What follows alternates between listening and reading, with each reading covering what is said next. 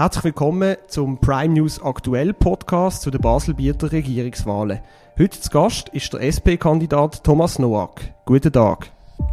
Grüezi miteinander, ich bin der Thomas Noack, ich werde Regierungsrat werden und freue mich auf das spannende Gespräch.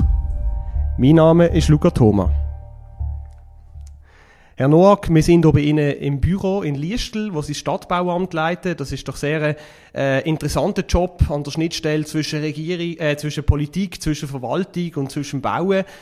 Ich möchte Sie ganz offen fragen, warum möchten Sie das aufgeben und sich den Wahlkampf antun? Weil mich das Amt als Regierungsrat interessiert. Und zwar interessiert mich daran, die Möglichkeit, den Kanton zu gestalten, den Kanton in Zukunft zu führen, mit Ideen mitzuschaffen und in dem Sinn, in dem Team vom Regierungsrat die Zukunft von dem Kanton mitzuverantworten. Gut, ich würde gerne ganz am Anfang von einem Gespräch mit Ihnen über äh, Klimapolitik reden. Sie haben sich ja schon ein bisschen als Klimakandidat sozusagen ins Spiel gebracht oder sind so portiert worden. Ähm, bevor wir über Ihre Visionen für den Kanton reden, würde mich aber ganz persönlich interessieren, was machen Sie selber in Ihrem Privatleben, in Ihrem Alltag fürs Klima?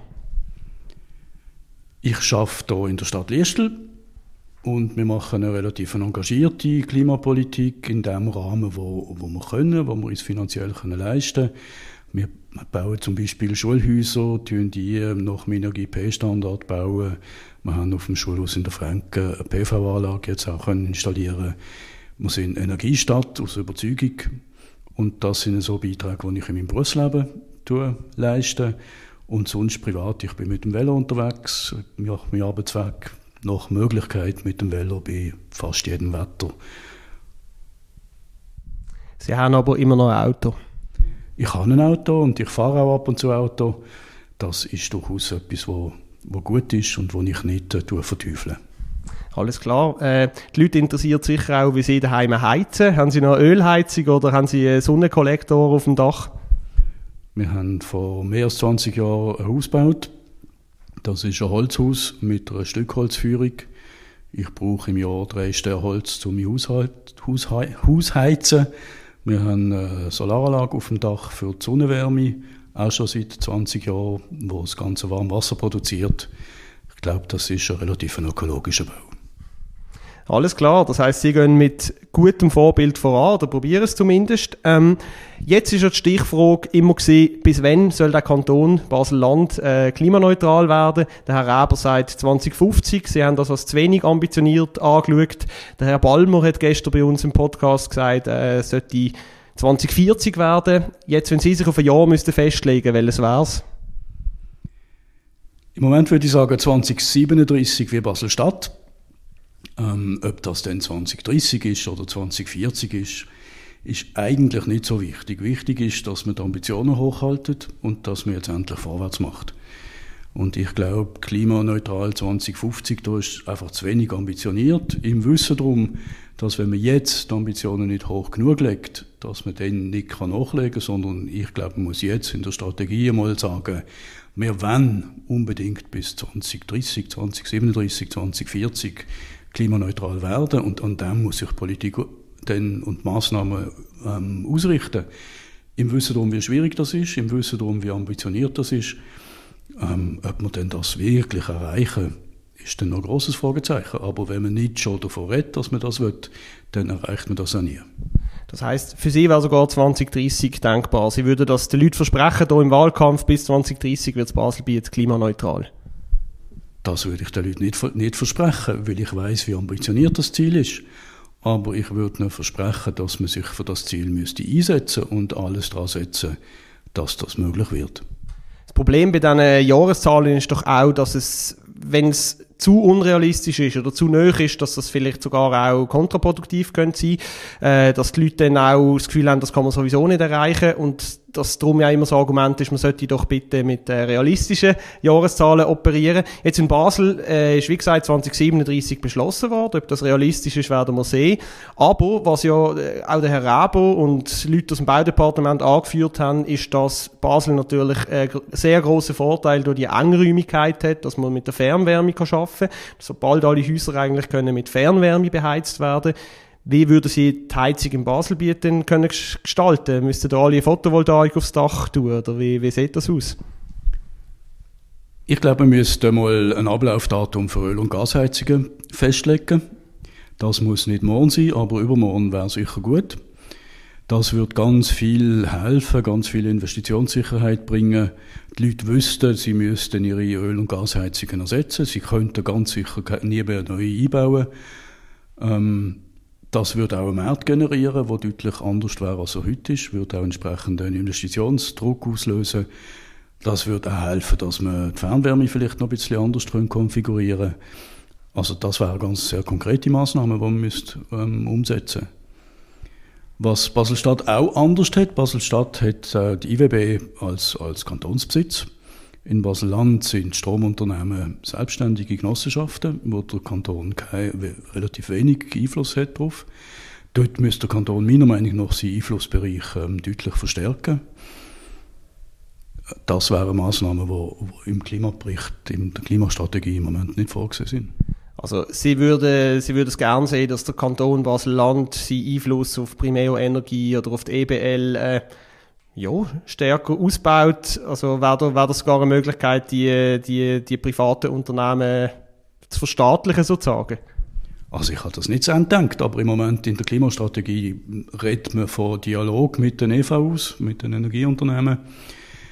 Da gibt es so viele Hürden im Moment auch für den Ausbau, wenn Sie wenn Sie heute eine Photovoltaikanlage aufs Dach tun, dann sagt dann ihr möglicherweise die EBL oder Primeo, ja, da müssen Sie dann noch zusätzliche Leitung bauen und die Leitung, die kostet noch etwas. Wir nehmen Ihren Strom nicht immer ab, wir stellen dann, wenn Sie zu viel produzieren, ab. Wir sind gar nicht ausgerüstet für, für so viel Solarstrom in den Spitzenzeiten und so weiter. Und Sie haben aber in Ihrem Geschäftsmodell auch nicht wirklich ein Interesse daran, am privaten Strom, weil das für, für eine EVU natürlich sehr aufwendig ist. Sie müssen Ihr Netz stabilisieren. Das ist Aufwand für eine EBL und für eine Primeo. Und wenn Sie das ähm, nicht freiwillig machen, dann müssen wir Sie zwingen dazu. Aber im Moment ist die Gesetzeslage auch so, wie sie ist. Also es gibt ganz viele gesetzliche Hürden, wo, wo die Solarenergie nicht unbedingt fördert. Und das müssen wir dringend anpassen. Gut, ich würde später gerne noch mal ein bisschen konkreter über Ihre Klimaziele reden. Ich würde es aber gerne aus einer politischen Perspektive betrachten, Ihren ihre Einsatz fürs Klima. Äh, Sie stehen ja äh, nicht, nicht in direkter Konkurrenz, oder sie kandidieren eigentlich zusammen mit den Grünen, mit dem Herrn Rabo. Das ist ihre Running Mate sozusagen. Ähm, jetzt sind sie aber grüner als die Grünen. Sind sie überhaupt in der richtigen Partei, Herr Noack? grüner als die Grünen? Das ist eine spannende Aussage, habe ich bis jetzt noch nie gehört. Danke fürs Kompliment. Ähm, aber die Frage habe ich vergessen. Ja, also finde, ist, ist Ihnen das finden Sie das nicht kontraproduktiv, dass Sie da gegen eine Partei in Ihrem eigenen Lager äh, Stellung nehmen, Stellung beziehen, dass Sie eigentlich sozusagen Ziel vom Herrn Reber wollen unterbieten und dass Sie eigentlich den Grünen sozusagen ihres, ihres Wahlkampfthema wegnehmen möchten? Nein, aber ich glaube, Grundsätzlich ist es wichtig, dass, dass die SP auch wahrgenommen wird als, als grüne Partei. Also ich behaupte jetzt mal, wir machen die bessere Klimapolitik als die Grünen. Und gleichzeitig machen wir auch Sozialpolitik und wir machen eine Politik, die eben auch für die Menschen da ist und, und die gesamte, das gesamte Politikspektrum umfasst. Und das in der DNA von der SP eben schon lange. Das Thema Solidarität, das Thema ähm, Umverteilungsthema für, für gesellschaftlich Schwache zu sorgen, das sind SP-Themen, die, die in der DNA von der SP sind. Gut, eben Sie bei der SP nehmen ja auch äh, nehmen für sich in Anspruch, dass Sie für, für die Leute sprechen, dass Sie noch bei den Leuten sind, dass Sie eine Volkspartei sind.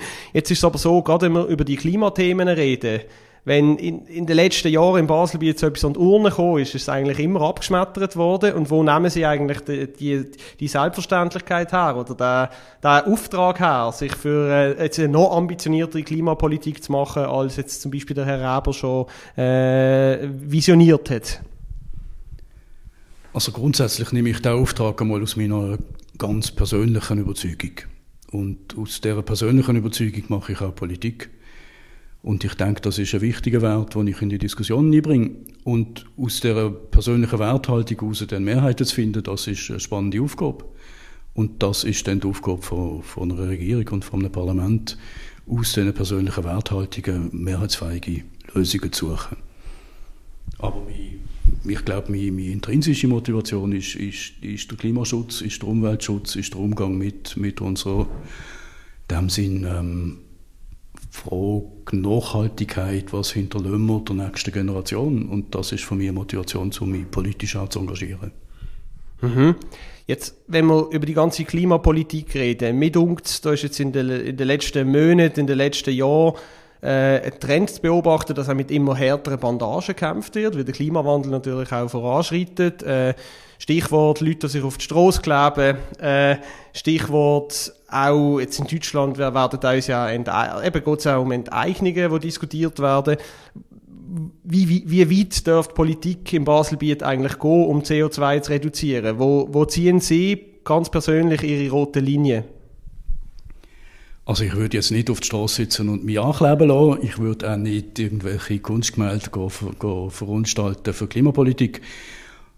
Ich meinte aber, man muss am Schluss Lösungen finden, wo, wo tragbar sind, wo wirtschaftlich sind. Man muss zwingend die Innovation fördern. Man muss auch KMU in dem Sinn in Pflicht nehmen, dass sie, dass sie müssen Technologien liefern, wo, wo klimaneutral sind, wo dem Klima dann auch zugutekommen.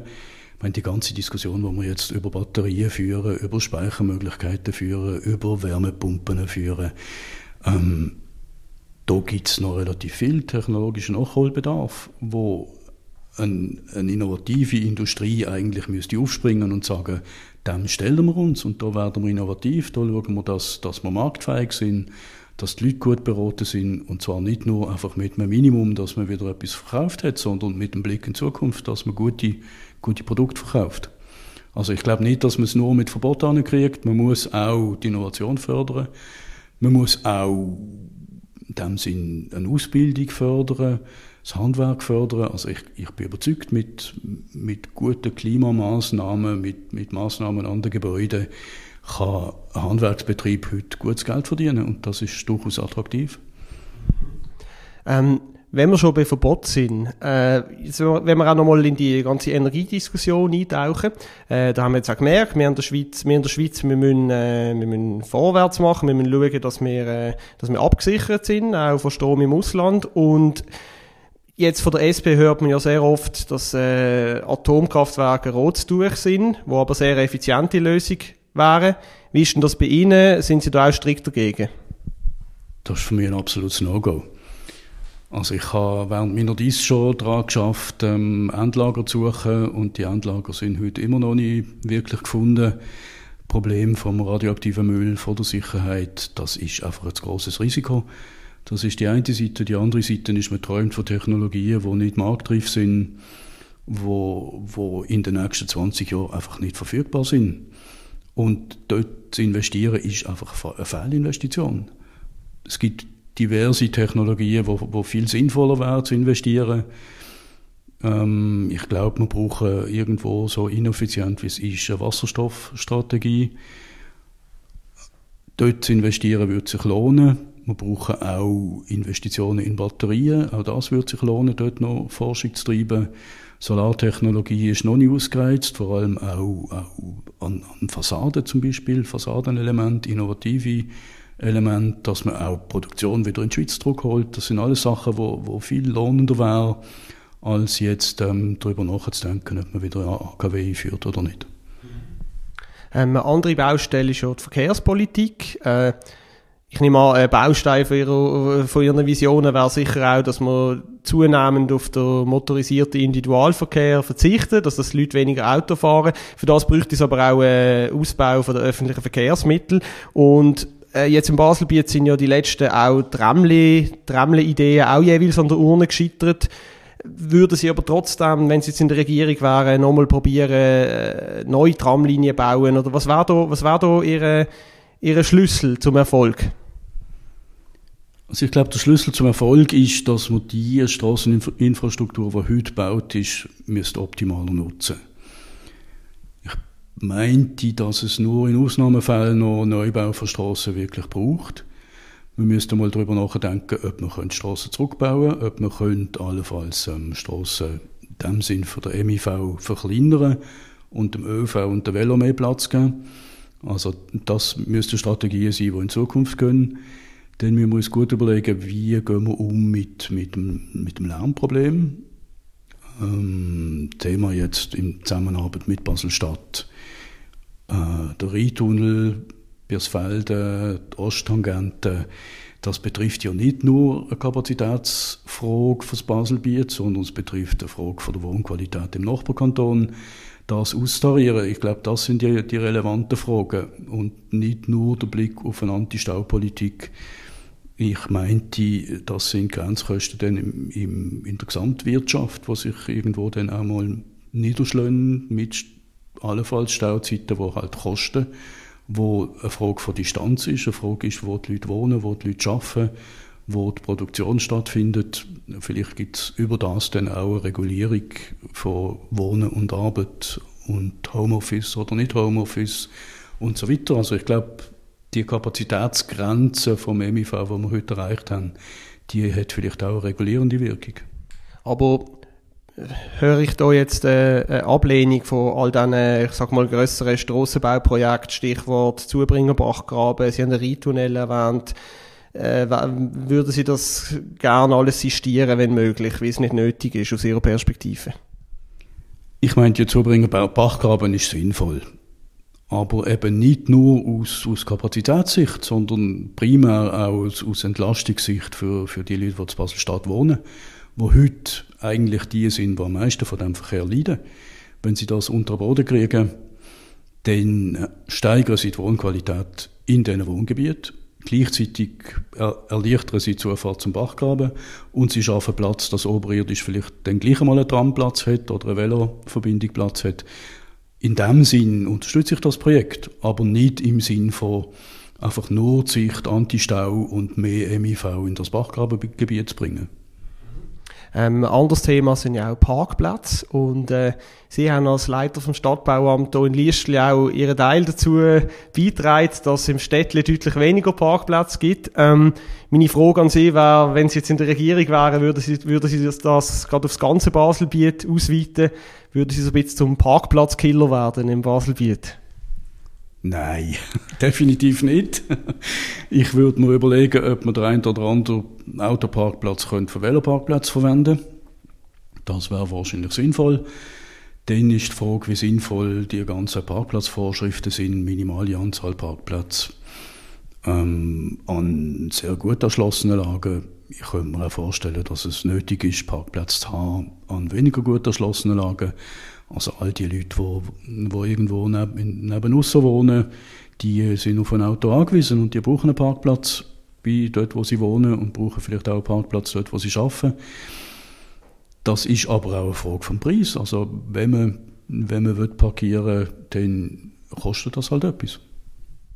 Gut, äh, ich würde gerne äh, mit Blick auf die Tour ein bisschen wegkommen von der Klimathematik mit Ihnen. Ähm, wenn Sie jetzt ganz generell aufs Baselbiet schauen, was sind aus Ihrer Perspektive die grössten Baustellen im Moment? Was würden Sie sofort anpacken und ändern, wenn Sie jetzt neu in dieser Regierung wären? Das kommt darauf an, in welchem Departement dass ich dann Regierungsrat wäre. Aber einfach mal äh, aus dem Buch raus, jetzt als Kandidat, das, klar können Sie das nicht entscheiden, wo Sie denn landen, oder äh, ist das jetzt noch hypothetisch, aber auch wenn Sie aus dem Fenster schauen, Sie wohnen ja hier, äh, was, was nervt Sie im Alltag, was muss besser werden? Also ich glaube, der Kanton muss sich gut überlegen, wie er mit seinen finanziellen Mitteln umgeht. Also die Frage, ähm, wird man Steuern senken oder wird man die Steuern, die man hat, nutzen? Für Investitionen. Investitionen in Gesundheitswesen, in Prämienverbilligungen, in familienergänzende ähm, Betreuungsangebot. Das ist, glaube ich, eine vordringliche Aufgabe vom Kanton. Dann muss man ganz sicher sicherstellen, dass man Bildungsangebot so mindestens in der Qualität können erhalten, wie wir das heute haben. Tendenziell natürlich auch noch mehr investieren in, in Bildung. Das sind so die, die grossen sozialen Baustellen, die wir haben. Ähm, würde Sie in dem Fall sagen, die Bürgerlichen haben es verbockt? Ist das eine Kritik am Sparprogramm von Herrn Lauber? Mindestens am Steuersenkungsprogramm von Herrn Lauber. Also, wo angenommen worden ist von der Bevölkerung. Wo angenommen worden ist von der Bevölkerung, ja. das passt Ihnen trotzdem nicht. passt mir trotzdem nicht. Und ich habe mich schon äh, auch im, im Abstimmungskampf dafür gesetzt, dass man es nicht, dass man die Steuersenkungen nicht annimmt. Weil jede Steuersenkung nimmt dem Kanton Handlungsspielraum. Und der Handlungsspielraum, den braucht man ganz dringend. Ähm, Thema Krankenkassenprämie, äh, das ist eine grosse Sorge im Baselbiet. Viele Leute sagen, es wird immer, es wird immer teurer, es ist schwierig zum Stemmen. Würden Sie in diesem Fall breiter Prämienverbilligungen äh, den Leuten versprechen? Ich glaube, im Moment ist, ist äh, gezielte Prämienverbilligung die effektivste Maßnahme, zum, zum Kaufkraft sichern und die sozial schwächeren Schichten zu unterstützen. Das ist eine sehr zielgerichtete Maßnahme, das hilft den Leuten. Was ich schwierig finde zu versprechen, ist, dass, dass man generell im Gesundheitswesen Kosten in den Griff bekommt. Das ist ein Thema, wo, wo sich andere auch schon zu Ende ausbissen haben, wo im Moment in Bern auch heftig diskutiert wird und wo die Lösungen nicht auf dem Tisch liegen. Ich glaube, im Gesundheitswesen müsste man den Fokus ein bisschen wegnehmen von, von der Kostendiskussion hin zu einer Nutzendiskussion. Also was, was nutzt der Patienten? Ähm, man müsste auch darüber reden, wie wir Pflege sicherstellen. Also was nützt uns, wenn wir, wenn wir günstige äh, wenn Kosten im Griff haben, aber niemand mehr haben, wo unsere Kranken pflegt. Ähm, was nützt uns das, wenn wir keine Hausärzte mehr haben? Das sind die, die, denke die, die drängendsten Fragen und auf die müsste man jetzt den Fokus richten. Ob man mit dem dann billiger wird, bin ich nicht so überzeugt, aber wir wollen alle ein Gesundheitswesen, das solidarisch ist, das funktioniert, wo die Grundversorgung da ist und, und die müssen wir irgendwo sicherstellen. Ähm, bevor wir noch ein bisschen auf den Wahlkampf zu reden kommen, würde ich Sie gerne am Schluss noch ein bisschen zu den bikantonalen Beziehungen mit Basel-Stadt befragen. Zuerst mal, Sie persönlich, Sie sind Oberbaselbieter. Äh, ich nehme an, Ihre, Sie bewegen sich normalerweise auch größtenteils äh, im, im Baselbiet. Was ist Ihr persönlicher Bezug zur Stadt? Sind Sie regelmäßig in Basel zu Besuch? Ich bin nicht so häufig in Basel zu Besuch. Ich bin aber nicht eigentlich Oberbaselbieter. Ich bin immer noch ein bisschen, auch wenn ich schon mehr als 20 Jahre im Oberbaselbiet wohne, ich bin immer noch ein bisschen ein Fremder da. ich bin jetzt weniger aufgewachsen, direkt an der Stadtgrenze und fühle mich eigentlich ähm, gefühlsmäßig noch näher beim Unterbaselbiet als wirklich beim Oberbaselbiet. Äh, als, als Kind, ich habe nie verstanden die Stadtgrenze, Kantonsgrenze entlang vom Dorenbach. Und als, als Jung bin ich sehr baselorientiert und, und äh, ich glaube, das erste Mal an der Aushebung in Liestl. Also das ist so meine, meine Biografie und von dem hat Nähe zur Stadt ist mir ein großes, großes Thema und großes Anliegen. Sie sprechen sich ja auf Ihrer Website für Schlagwort Vernetzung aus mit Basel-Stadt. Was bedeutet das ganz konkret? Wie weit wollen Sie gehen? Wären Sie auch Fan von einer Kantonsfusion oder äh, wie sieht das bei Ihnen aus? Also ob eine Kantonsfusion das Richtige ist, der Aufwand für eine Kantonsfusion ist, ist einfach immens groß. Aber ich bin Fan davon, dass man, dass man über die Grenzen denkt, dass man auch überlegt, was wäre, wenn die Grenze nicht wäre. Also die ganze Verkehrsdiskussion, die wir führen, ist ja so, dass, dass ähm, Baselbieter sagen, wir wollen keinen Stau in die Stadt und die Stadt sagt, wir wollen keine Auto von der Baselbieter in der Stadt, bös gesagt, oder? Das ist keine Diskussionsbasis, um das Problem zu lösen. Und, und da müssen wir irgendeinen Weg finden, wie wir, wie wir ein Miteinander in der Region finden und ein Miteinander für, für möglichst viel Gewinn für alle aus der Region. Wir haben gemeinsame Institutionen, wo, wo wir gemeinsam tragen, Kultur, Theater, Konzert. Wir haben eine Uni, die bei der Basel ist, wo wir zusammen müssen stemmen Das sind ganz wichtige, wichtige Geschichten. Wir haben ein Gesundheitssystem, wo, wo wir nur zusammen können denken können und wo wir gemeinsam können, können in Zukunft führen Das sind die, die, die wichtigen Themen in der Zusammenarbeit. Gut. Zum Schluss noch zum Wahlkampf. Sie treten ja zusammen mit der Frau äh, Schweizer an bei der SP. Äh, und mit dem Herrn Rabo, also probieren zu dritt eigentlich die Mehrheit im Regierungsrat zu übernehmen. Äh, ist schon lange her, dass äh, eine linksgrüne Mehrheit äh, gegeben hat im Baselbiet. Äh, es bräuchte einen Linksrutsch, damit sie es schaffen.